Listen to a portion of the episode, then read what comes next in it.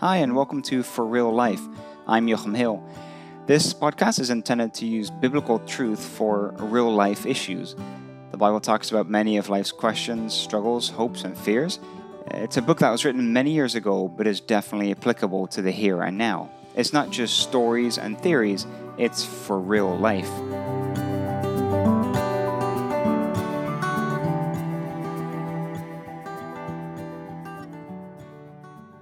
So, Caleb, thanks again for joining me today. Hi, Joachim.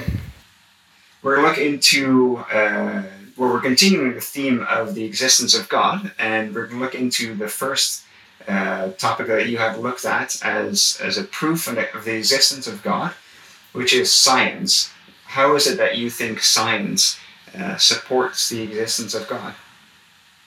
Yeah, so I look at this from the perspective, we'll call it of the science of the universe. And I look at it from the perspective of how on earth does does life exist? How on earth is life sustained? And that was the perhaps the greatest curiosity that led me down this rabbit hole, so to speak, on just understanding what the universe is made up. And this is some pretty high science. You know, I say I'm an engineer and I, I um, say I have an element of, of scientific background, but by no means am I an expert in this. I guess it's uh, when you start to scratch the surface and go down the, that rabbit hole of, of design, there's some really interesting fundamental principles that govern a lot of uh, physical constants, uh, physical state of being. And of course, as an engineer, there's some specific properties of, uh, of materials that are absolutely dependent on in order for systems to function. So I'm in the boiler business, and without very specific uh, properties of water, boilers just don't work. What does that mean, uh, a property of water? Because I own property and I have lots of water that sometimes comes into my basement, but I don't think that's what you mean. Uh, yeah, exactly. I, I mentioned, I think, on our last conversation a little bit about my garden just keeps absorbing water. But specifically, what I'm talking about is, is really the physical makeup of H2O. And it's a fascinating natural, uh, naturally existing uh, substance on the face of the planet. It actually is one of the keys to sustaining life. And this is a really tangible example of the order of the universe. So, for example, there's a bunch of physical constants that determine the structure, the actual physical makeup of the matter of, of the planet and of the universe. Things like um, gravitational constants. There's a epsilon as an example, which is a measure of nuclear efficiency. Um, omega is a density parameter. Lambda is a cosmological constant. Q is the ratio of gravitational energy. So all of these things you can you can go and kind of dig up on on your own and have a look at these things. But what they are are very specific uh, constants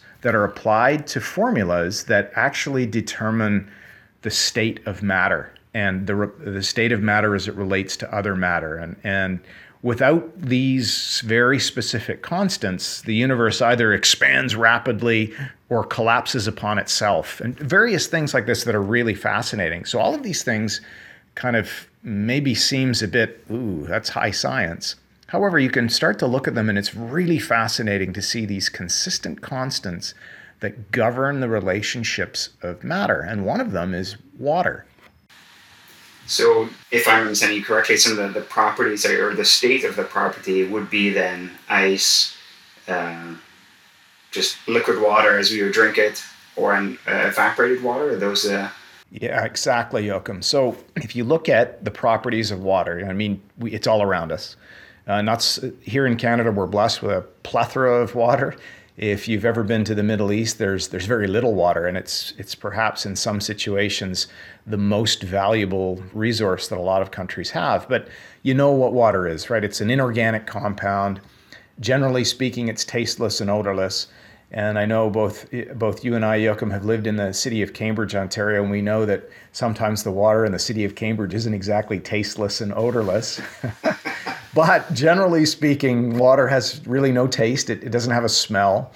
Um, it's a solvent, but it's really the only substance on Earth that exists kind of simultaneously as a solid, a liquid, and a gas. And one of the neatest things about water is if you look at its PVT diagram, which is the relationship of pressure, volume, and temperature, at different pressures, volumes, and temperatures, substances take on certain forms. So you mentioned gas, liquid, and solid. So why is this so remarkable with water? Well, most substances in their solid form are more dense than they are in liquid form, and more dense, of course, than in a gaseous form. So it, it goes the most dense form of a, of a compound is typically a solid, it's less dense as a liquid, and it's the least dense in gaseous form. Well, what's remarkable about water is it's actually more dense as a liquid than as a solid. And it's one of very, very few naturally occurring substances on this planet that have this particular characteristic. And why is that important? Well, when you have a glass of water and put some ice cubes in it, those ice cubes float to the top. Okay, great. That's that's interesting. it makes for a delicious, refreshing glass of water. But why it's important? In cold climates, as you know, the surface of a lake freezes. If water were to increase its density uh, in solid form, that ice would simply sink to the bottom of the lake and the, and the cycle would repeat itself. You would have more and more and more and more ice form, and eventually that lake would freeze solid. So, why is that important? Well, the reason it's important is it actually is able to sustain life in, in liquid form, you, you look at uh, a fish, fish can't live in ice. They can live in cold, cold water, but it would destroy the ecosystems of, of freshwater flora and fauna if water was more dense as a solid. It's remarkable, and it's one of the key things that sustains life on this planet. And this PVT relationship the fact that water is less dense as a solid is one of the most remarkable physical properties and characteristics of substances that sustain life on this planet. I find that totally fascinating. So, what are some other? Um, so, water is, is one thing where the the density is greater when it's in solid state. What are some examples of other substances where that is not the case? Yeah, and that, that actually forms the fundamentals of a, of a lot of different things, such as steel. Uh, in steel making, it's actually critical that steel, as, uh, as you freeze steel, and it's a funny thing to think of because in standard uh, state, we look at steel as a, as a very, very hard, strong material. And again, this goes back to my boiler making roots or, or career, I say, the thing that I do for my job every day. It's critical that steel maintains its strength of properties at even very high temperatures. And so, what's critical about steel making is understanding the, the flow of this material and, and how to freeze steel. You heat it up into very, very high temperatures to, to make it flow into the shapes that you want. But without understanding that steel is more dense as a solid than a liquid, it actually changes the way that you draw shapes and that you would. Uh, you would create things like boiler tubes or, or structural steel members that support buildings. So steel is a is a critical critical component that we know exists in both liquid and and, and solid phase. Now, of course, standard condition steel is steel. It's hard. It's a solid. It's part of the building blocks of our society. But you elevate it to incredible temperatures, and it starts to flow as a liquid. And of course, if you can go beyond that, it would turn into a gas.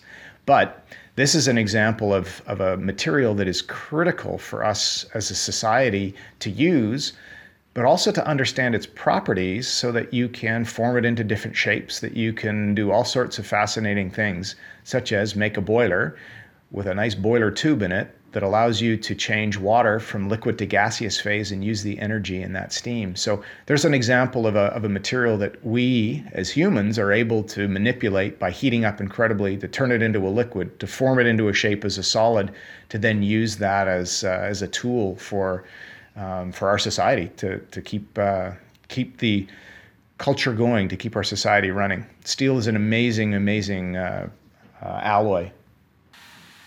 I think specifically with regards to water is that our uh, our lives depend on it. No question. Not just for us. I mean, we you know, we need water to survive, but uh, you may I think mentioned this earlier as well. How if it didn't have those uh, those properties, um, or at least if, if the the way you know the the different phases of that property were different, that would destroy entire ecosystems after one winter, essentially. Yep life wouldn't exist on the planet for sure, Joachim. And that's, I think, the, the most remarkable thing about that substance is without water and without water in the way that it exists, life would not exist on this planet. Yeah, and so the that um, I guess the way that we as, as humans depend on it and, and the way our whole ecosystem depends on on that exact makeup of water uh, seems too perfect to be coincidental. Is that what you say it proves to you that there's an existence of creation? Absolutely. For such a critical element on this planet to have such an unusual natural uh, characteristic to me says, wow, without this, without this substance, life wouldn't exist. There's got to be something to this. Yeah. Uh, it's a hot day here. Um, I can foresee myself staring at my glass of water with ice cubes today and people looking weird at me, but it's it's a risk I'm willing to take. uh, thanks so much for, for taking the time uh, on this, Caleb. I think that was helpful. Um, and it's a good start into uh, what's a three part series into looking for, for proof, for evidence uh, of, of the existence of, of the Creator. Um, so thanks again. Uh, we're going to talk about archaeology uh, next. So I'm looking forward to speaking with you again. All right, Joachim, take care. Talk to you later.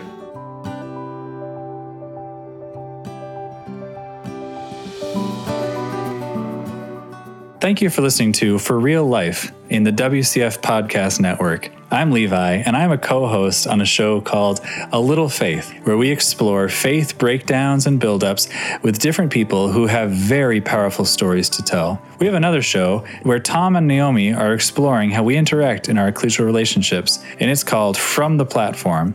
It's a very in depth series that is incredibly helpful for understanding and developing compassion and better listening practices. You can find both of those wherever you get your podcasts or our website, wcfoundation.org/slash podcasts. Lastly, did you know that WCF assists in support and resettlement for dozens of political refugees a year? Please consider supporting our efforts with donating on our website, wcfoundation.org. Have a great week.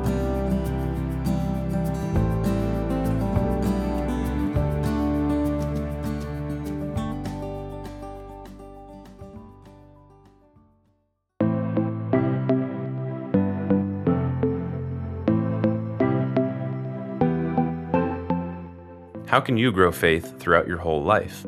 WCF's Faith Launch program is designed to help you answer that huge question as you embark on your own life journey. The answer matters because the true measure of our life is faith, learning to set aside our instincts and to trust God and His Son.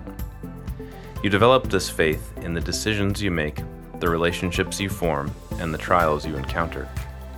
Faith Launch gives you a set of strong faith building tools connects you with a network of peers and mentors, and helps you reflect on the best faith plan to help guide you through your journey. Faith Launch starts fall 2020 and is aimed at young adults between the ages of 18 and 35. There is no cost to participate, and to better accommodate your schedule, much of the program will be delivered online. The program wraps up with a final retreat to weave together key learnings and send off participants with fresh faith inspiration. To find out more, visit wcfoundation.org/faithlaunch.